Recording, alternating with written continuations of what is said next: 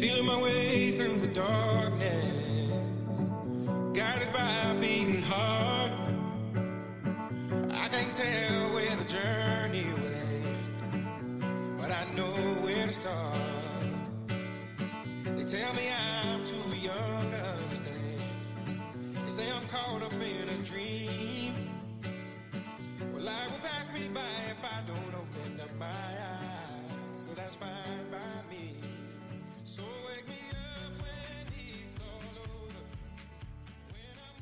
Welcome, everyone. This is Sasha Moving Mountains. Today, I have the privilege of welcoming back Joshua Spodek. He is the host of the award winning The Sustainable Life podcast, a three time TEDx speaker, the number one best selling author of Initiative and Leadership Step by Step, a professor at NYU, and a leadership coach. Today, we'll resume our conversation to learn about his latest endeavors. Welcome to Moving Mountains, Josh. Glad to be here. Thanks for having me. You are a valued contributor on the Sasha Talks platform. The last time you and I crossed paths was about four years ago, and we talked about your number one best selling book, Initiative and Leadership Step by Step. And since then, I'm aware that you've been able to write more and you've had more endeavors that you're welcome to share with what happened since last you and I reconnected. Yeah, uh, you mentioned a couple things, and I'll, I'll talk about the next book, um, Initiative. Both books emerged from courses that I taught at NYU, and they're the book versions of the courses. And as you, our last time was about leadership step by step, which was a set of exercises that if you do them, you'll develop the skills, experiences, and beliefs of an effective leader. The other course that I taught that was very popular and got very high ratings uh, was it was at various times entrepreneurship or social entrepreneurship and depending on which school I taught it in within NYU. And I kept finding that I, it, the course was very experiential, very project-based. So students are doing things and going out in the world and making things happen, making things happen. Although distinctly different from another method, like the Lean Launchpad, is a different way of doing things. But this way, it was for students who really might not have had any sense of what they wanted to do ahead of time. A lot of students for a lot of other entrepreneurship active classes, you have to have a, what you're doing first before you start it.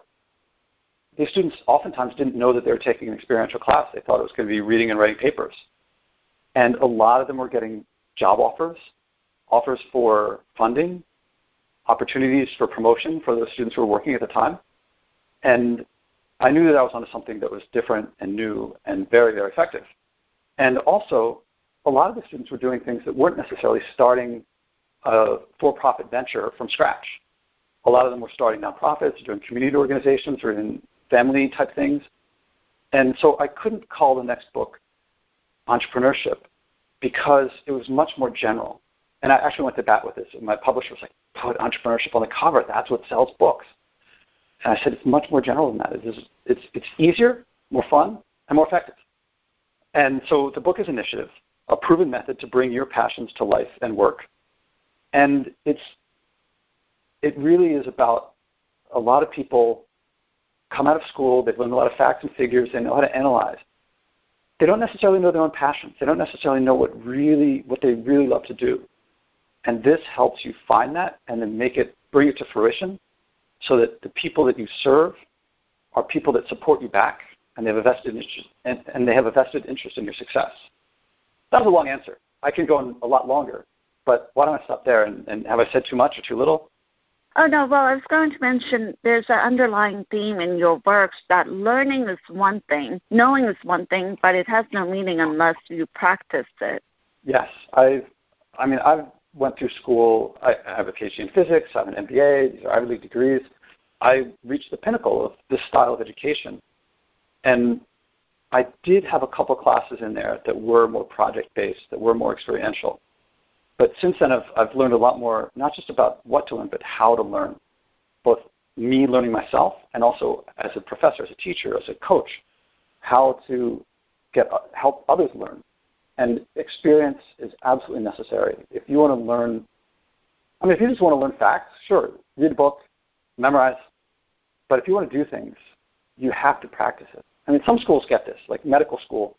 You can't graduate medical school without having uh, do, practice your thing. You have to. You, you, no one wants a surgeon who has just read books on surgery.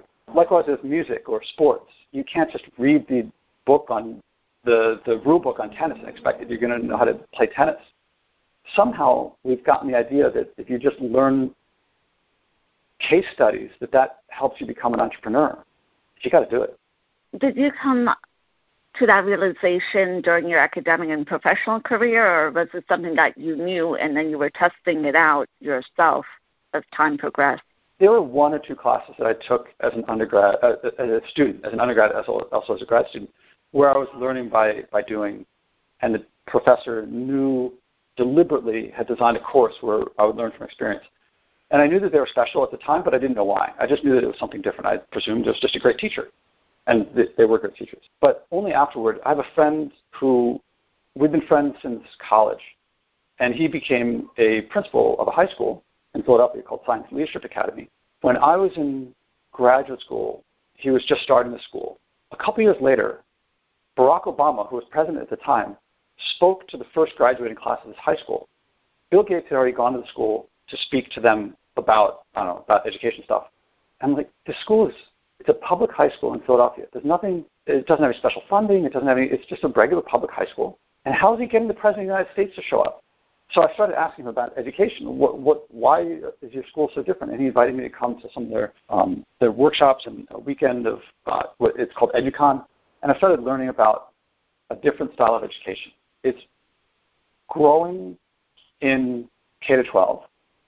Some universities get it, but very rarely a lot more coaches and um, professional trainers. They get it more. They they do it more, although they probably don't know why it works. But I really took a deep dive into how to teach this stuff, how to make sure that I'm doing it effectively, that I'm building on all the theory and practice of generations of, of teachers and professors and educators.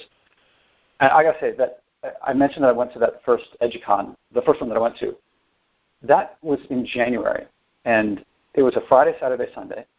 The following Wednesday was my first class where I was teaching uh, of the semester. Where I was teaching. Um, that was called entrepreneurial. What's it called? Entrepreneurial marketing and sales. Entrepreneurial sales and marketing. And Friday, Saturday, Sunday, I went there, and on Friday I started really getting what was going on, and I decided, you know, this is a better way to teach my course. I have all these professors and teachers here who know the style of learning. I'm going to change my syllabus in a couple days. And I went and it, I basically did project-based learning on project-based learning. And Saturday and Sunday, I asked everyone I could, what, like, how can I make the syllabus better? What problems might I be facing, and things like that. On the train ride back from Philadelphia to New York, I finished the, the syllabus. I completely redid it. On Wednesday, three days later, I went into class and started teaching that way. And that semester I got almost the highest reviews from students in the entire school. And as much as I'd like to say there's something special on me, it was really I was implementing something that other people had figured out very well. And it's a, in my opinion, for all for the students that I've, I've had, I believe it's a better way of learning, a better way of education because your methods are very effective and they've been tested and proven, you also coach. And I'm sure there are many aspirational clients that want to work with you. What are a few characteristics that you look for that lets you know that they will most likely make it to the finish line? That's a good question. I mean, when I look, when when someone contacts me and says I'm looking for coaching, the first thing I do is I schedule a one-hour call. There's no charge, no obligation, because we have to see if there's a match. And the most important thing when I'm coaching is, well, there's several most important things, but one of them is, do we get along? Are are they interested in the way that I work? Uh, I give a lot of exercises. I'm not there to. There's a lot of value for a therapist, someone who can listen to your problems and uh, connect patterns in your life with what's I don't know what therapists do. That's not what I am. And I'm not there to lecture to you. I'm there to help you find what problems you face and give you the skills and experiences and beliefs to face those problems so that you solve them yourself. I want people to walk away more capable, not just having solved a problem or learned a skill, but to be able to forever do that. So students, or sorry, uh, clients who stick with me for a long time, they're always looking to go to the next level, to the next level, to the next level. They've mastered each level that recover. So it's it's someone who really wants it's someone who wants to take on challenges and develop themselves and learn. If they were there's a lot of overlap between if someone is a fitness person, I help you reach new levels of fitness. And along the way, I mean, along the way, there's um, increased self-awareness. You tend to whatever your you thought your potential was, you tend to realize it's, it's farther than you thought before. You get a lot more focus, so that things that waste your time you are more easily you can more easily put them away to focus on what you really want to do. At the beginning, I mean, well, I look for the, a personal match. Do we get along well? Does my style of giving you exercises to take you to the next level does that work? Uh, the people usually find me are people who tend to be they have a background something like mine. It's more analytical, I mean, casually I would say more geeky. I have a science background, so the social and emotional skills that I teach, I didn't grow up learning them. I had to learn them as an adult. So that means I know how to teach them because I, I had to learn them consciously. Occasionally I get someone who was, you know, a born or from a very young age was charismatic and had leadership skills from wherever they got it. But mostly they're more analytical, but they want to develop. What do you tell your students about failure and the perception of failure? It's funny because, you know, there's so many different meanings to the word. You know, to me, there's no negative connotation to the word failure. That's how we learn.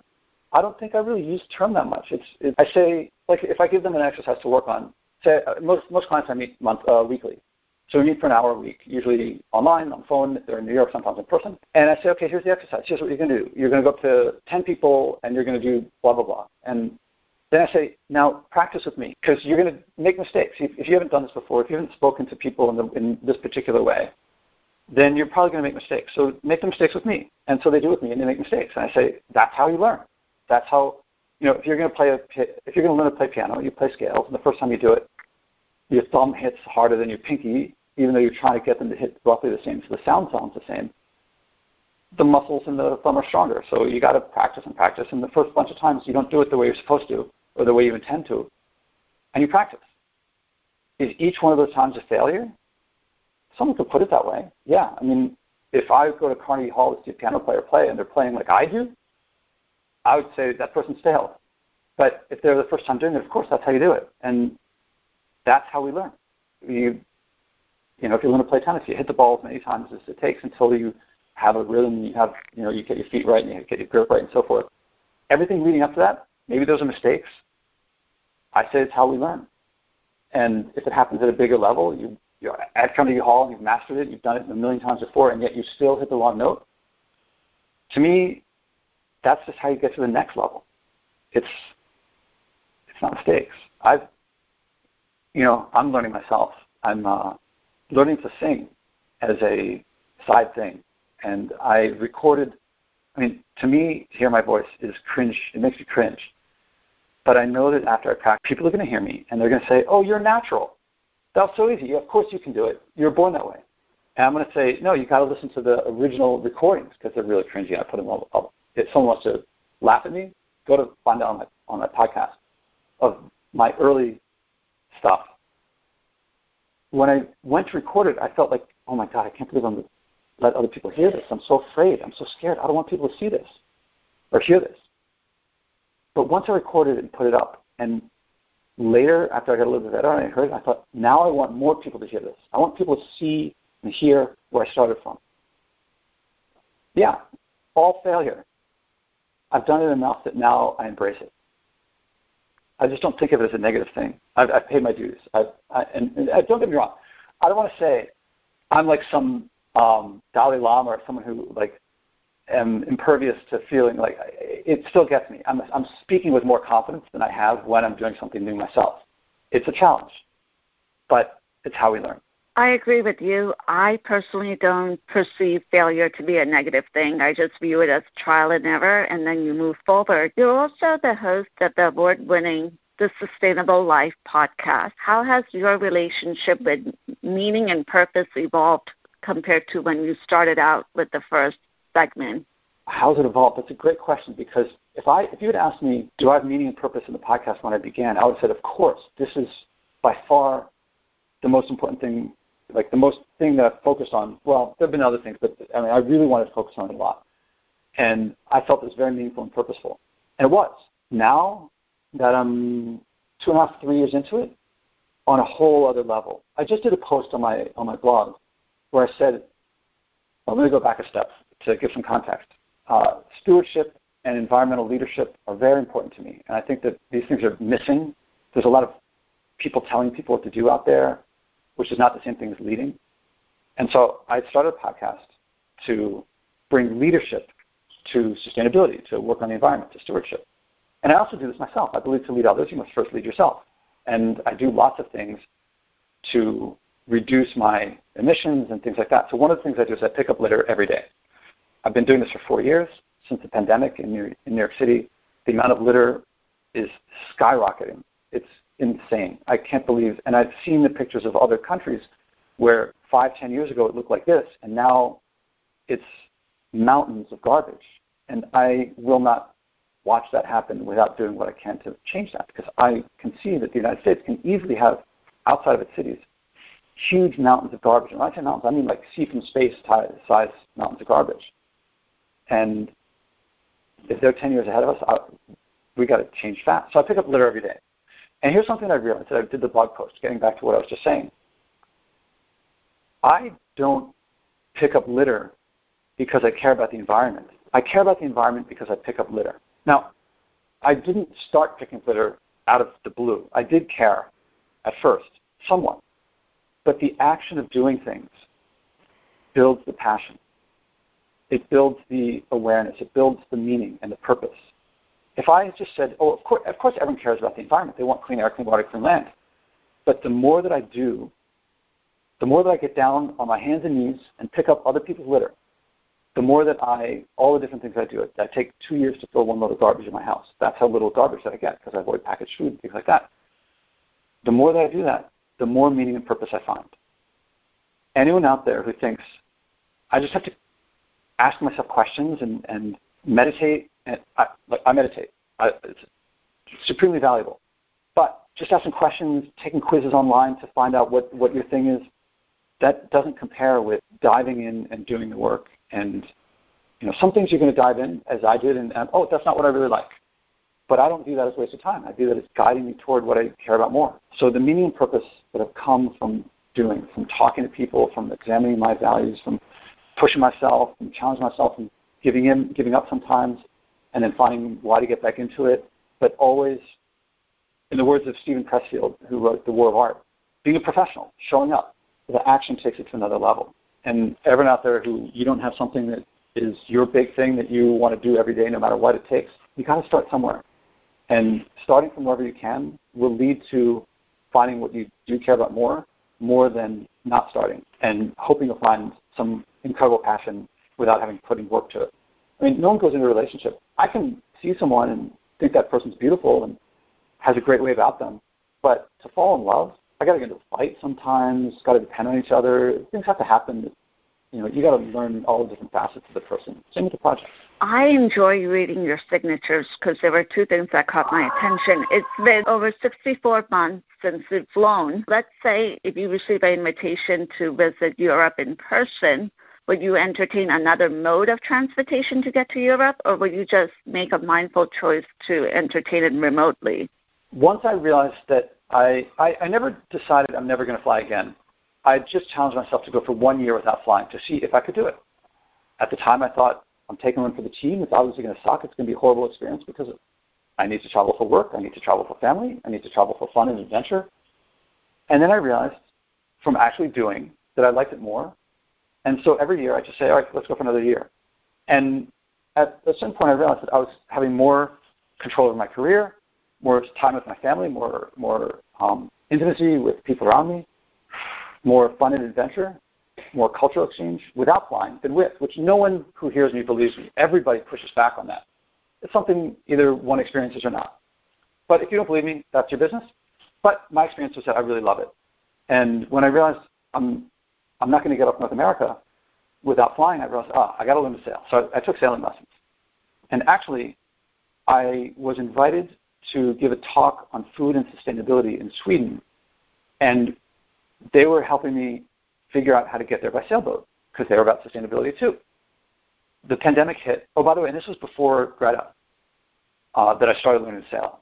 And I actually met her boat when it arrived in New York and um, spoke briefly to her and to the skipper, uh, very, very briefly. In any case, I was, if not for the pandemic, I would have sailed to Sweden to give that talk. We almost put it together for this spring. Probably it'll happen next spring. That I'll get my first sail across the Atlantic. I've also been invited to something in um, uh, to visit a school in, and, and spend some time there in Thailand. So I expect at some point I'll sail across the Pacific, obviously much bigger. And I'm I'm very excited when people really when I'm working with a um, an event planner who really values sustainability and wants to work with me to do this. It's fantastic. And I can tell you that when I sail across the Atlantic, that sail is going to be more of what travel means to me than had I been flying across all the time, but just getting into a plane and going across. So would I entertain it? Yes, I love it. I I can't wait. I believe it's going to be the experience of a lifetime the first time I go, and then I'll probably sail across a couple other times. Another thing that caught my attention was the gratitude emails that you entertain in a week. So how does the gratitude email how did it come about and how's it going for you right now? I attended a talk and the speaker talked about um, he talked about gratitude. And I had learned a long time there's all sorts of research that shows that one of the common exercises is to write down three things you feel gratitude toward when you fall asleep at night. So people have gratitude notebooks. And there's all kinds of research that says how valuable that is. For some reason, of all the things I've done, I, didn't, I never really picked up on that. And so um, it was um, Joe, oh, what's his name?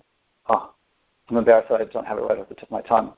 Joe Polish was the speaker, and he said, anyone in this room, if you do the following and tell me about it, then you'll get a free one of his marketing courses. I thought, oh my God, this is incredible. Of course I'm going to do this. Apparently I'm the only one who did it. But it was to write 10 pieces of gratitude per day for a week. So I had to think of 70 different people that I had some sort of feeling of gratitude toward and write them an email. And I tell you, the first day, easy. I can think of 10 people right off the bat. Next day, also easy. Next day, now I'm starting to hit 31 through uh, the 21 through 30, a little bit higher, but by it's hard to get to 70. But also, by day three, four, five, the people that I wrote on day one, two, three are writing me back. And some of them are really touching messages. And it becomes a really time challenging effort, but very touching effort. And I can see why the research shows that gratitude is so effective because I start to think about all my close relationships.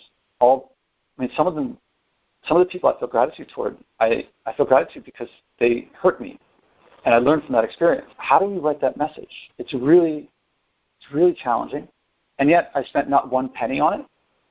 The time I spent doing it would have been, I don't know, time watching TV. It was, it, so basically, it took no time and no money. And some relationships got stronger. It was a fantastic experience. I recommend it to anyone. And for all of the fitness people, the fact that you also include the daily average spent on fitness is less than a penny. What is your day to day fitness regimen that has helped you evolve over time? Well, that's a long answer, so I'm going to just give over the top stuff. The uh, when I was a kid growing up, I was chubby. My stepbrother would like poke at my the fat on my body. I wasn't fat, but I was overweight. And then in high school, a friend did cross country, so I did cross country. In college, though, was when I really started becoming athletic because I fell in love with the sport of ultimate frisbee and went to nationals a couple times and played at world level. So I was a pretty high level athlete then. Then I started doing marathons when I mean, by my mid 30s, it's harder to play team sports. People get married and have kids and can't really do, you know, it's not a professional sport. So people start dropping off. I ran a couple marathons. I really loved the experience, but I didn't want to keep doing that forever. It's kind of boring. And I don't know if it's particularly healthy. I started going to the gym down the block. The gym costs money. If it's raining, I'm not sure if I want to go. Do I shower there? Do I shower back at home? Like this, all, all the laundry stuff. It's kind of a pain. The logistics of it. And then I read this article in the New York Times that said they asked a bunch of fitness experts, what's the single best exercise? And they talked about the butterfly swim stroke, which is like apparently a fantastic exercise, but you need a swimming pool. And it's really hard to learn. They said the burpee, which I'd never heard of, and uh, ultimately they settled on walking. But the burpee was actually above walking. They just said, but who would really do burpees? And only burpees. And whereas everyone walks. I mean, not everyone has legs. I mean, there's wheelchairs and things like that. But um, so I looked at the burpee. If you drop down, do a push-up, and then jump up. And a friend and I decided to try burpees, 10 burpees a day for 30 days. And as I was doing them, I was like, this is a really great all-around body exercise. Gets most of the body, heart and lungs. Doesn't cost anything. Don't need a spotter, no equipment. Very low risk of injury. And since I started, I have not stopped. I've done, I started with 10 a day. And as I've gotten stronger and more fit, I would add more and more and more. So now I do about 50 a day. And after a while, adding, I, instead of adding more burpees, I would add more stretches and more other types of exercises, almost always body weight exercises. I have a few kettlebells now too. And so I wake up in the morning and I do usually it's three sets of nine burpees, followed by a hamstring stretch, followed by a whole bunch of stretches and a whole bunch of, of exercises. And 20, 25 minutes in the morning, and I do a different set in the evening, 20, 25 in the evening. And then I do that every single day. I haven't missed it. I haven't spent a penny on any of that stuff. Oh, I got the kettlebell. So the kettlebells, probably spent $100 on kettlebells because they got used off of Craigslist. And separately, I also used off of Craigslist, bought a rowing machine. And I have a, a lifting day, a rowing day, or a cardio day, which could be running, could be rowing, could be biking. Um, and this is, I'm not going to, that's probably a lot of depth there, or a lot of detail, but I do this every day. And in 10 years, in the past 10 years, I bought the, the kettlebells and the rowing machine all for like half price. And I just love when I walk past an Equinox, which is the, the expensive gym. And I know that they're spending every month, no, in two months they spend what I spent in 10 years. And my ex-girlfriend, we were still friends, she brought me into one of her classes once.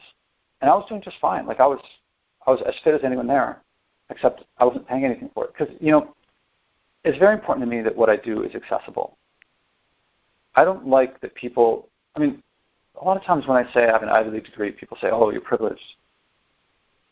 I don't talk about like the welfare stuff growing up and the, the very dangerous neighborhoods we spent time growing up in, but I want to make sure that what I do, anyone can do, and that there's no no one has to have any special anything to do these things. And that's very important to me. That anyone can do a burpee. If you have arms and legs, you can probably do it. And if you're if it's hard at the beginning, you can start with what you can start with and you can work your way up to it. And that's why I put how much money I spent on it because I don't like people feeling like Josh can do something that I can't, can't, or anyone else can do something that I can't. I want to. It's it's available. I want to make sure these things are available to nearly everyone. It's not easy. I didn't say anyone can. You know, you're, you're going to work up a sweat. You, it's hard, but you can start small and, and build.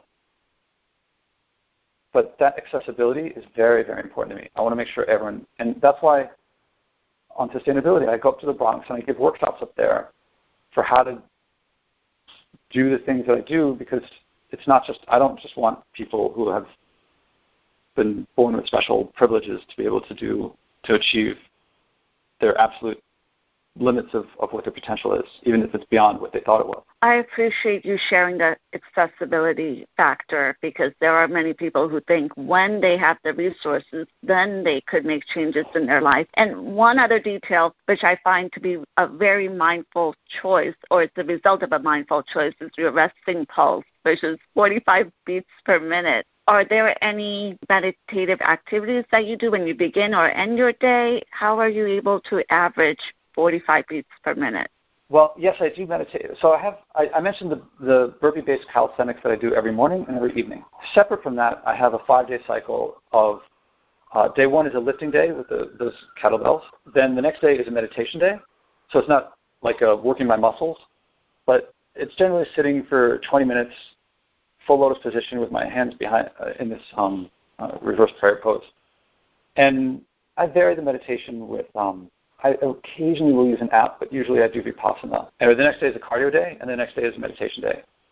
And so it's a five day cycle, two of which I do 20 minutes of meditation. Um, I've also done several 10 day, no talking, no reading, no writing uh, Vipassana retreats, and a couple shorter five day, three day ones as well. But I think, so that answers the question about do I meditate and do I do meditative things? But I don't think that gets my pulse rate down. I mean, it helps me relax. I think the pulse rate is more from when I do the cardio stuff. I mean, three sets of nine burpees is a pretty high intensity interval type thing. I think the high intensity intervals is what does it when I do the rowing. Also, I try to, you know, I, when I go out and pick up litter every day, I'm usually walking a few miles, getting things done while I'm doing that. But I think it's, I think it's the cardio that does it. I mean, running marathons tends to build your heart and lungs. Rowing, I mean, I, rowing is a really good exercise for your heart and lungs. And I'll do Tabatas on that, and I do long rows sometimes. Yeah, I haven't checked my pulse in a while. I had an app on my phone. I haven't. I got to reload the app. once it said, I think 40, 40, I think was the lowest I've ever seen. And Josh, as we start to wrap things up, I recall last time you had mentioned you were doing comedy. Uh, are you still doing comedy? And what are the new projects that you're focusing on in the present? Oh, you didn't just see the big smile that came on my face when you asked that. I yeah, I um I've done open mic stand-up a few times as a way to hone my skills of um, public performance. You know, I do a lot of corporate presentations and keynotes talks. I believe there's an art in it. I don't think of it. I mean, yes, it's something to make money, but there's an art of a performance art, and that's part of the singing is about. I took acting lessons and, and things to hone my performance skills. And corporate keynotes and stand up comedy are the only ones where I think one person does everything. You write, you perform, you direct, you do everything. Most singers are singing songs that someone else wrote. Oftentimes there's a band or someone backing them up. Um, dancers, there's usually someone who choreographed it.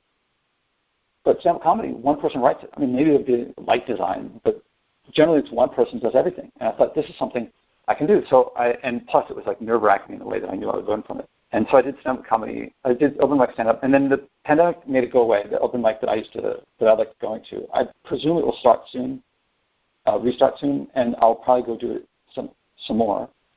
For people who want to see my stuff, it's you, you just get four minutes on stage. So there's little four minute videos of me that I put on my blog, and if you look up, you'll see. There's a couple funny jokes in there. I don't have it in me. You know, I've talked to serious stand-up comics, and all of them that I talked to said when they first learned about stand up, they were they knew that that's what they wanted to do. They wanted to make a room full of people laugh, and that's how I feel about leadership. I want to lead people through challenges, through the most difficult times. I prefer not to live in difficult times, but well, I'm going to segue with that over to what's next. Is that with the third book, I finished the manuscript. I have an agent. We're looking for. We haven't yet started pitching to publishers, and I'm doing to pre-sell the book now for a very short period of time. I'm doing workshops of sustainability leadership, what the book teaches, and the workshops give.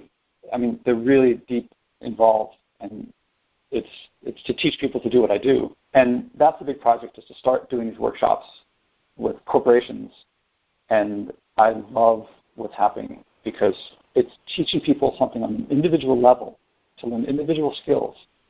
And as soon as they learn them, they start applying them to their company. And we start seeing systemic organizational cultural changes. I know that systemic change begins with personal transformation. Most people don't believe it until they do it. And then they can't believe they ever didn't think that way. So I'm doing these workshops which are to teach sustainability leadership. So it's leadership that's specifically geared towards sustainability. Every company out there, if you're not acting, you're becoming irrelevant, and people are going to start looking at your competitors or the startups in your area. And if you act without genuineness, genuineness and authenticity, they're going to suspect you're greenwashing and they may attack you. But if you act, you personally, as a person in a company, ideally a leader of that company, uh, someone with authority in the company, if you act genuinely, authentically, and effectively, then people, you, you, that means sharing your flaws. Then people will support you instead of attacking you. It sounds like a tightrope that you have to walk before you do it. But when I teach people, when I when I walk people through these workshops, it what looked like a tightrope before you do it is like a grand boulevard because you feel comfortable sharing your challenges, the flaws, the vulnerabilities, because of how you walk people through, how to share these things in a way that people support you for them. That's the big thing now, is the sustainability leadership workshops. And where can people find you? JoshuaSpodek.com. Everything's there. I link to all the social media and things like that. On Twitter, I'm at Spodek. Uh, in the upper right corner of joshuaspodek.com, you can click to the podcast, which is This Sustainable Life, as you mentioned. Uh, there's the you can connect with me and send me emails through there. And yeah, definitely if people are looking for leadership coaching or training, or initiative coaching or training, or in particular sustainability leadership, whether for personal because you want to get promoted, and start something new, or you want to do it for your firm. These are the big things I'm working on these days. And thank you, Josh, for educating our audiences today. Thank you for having me back.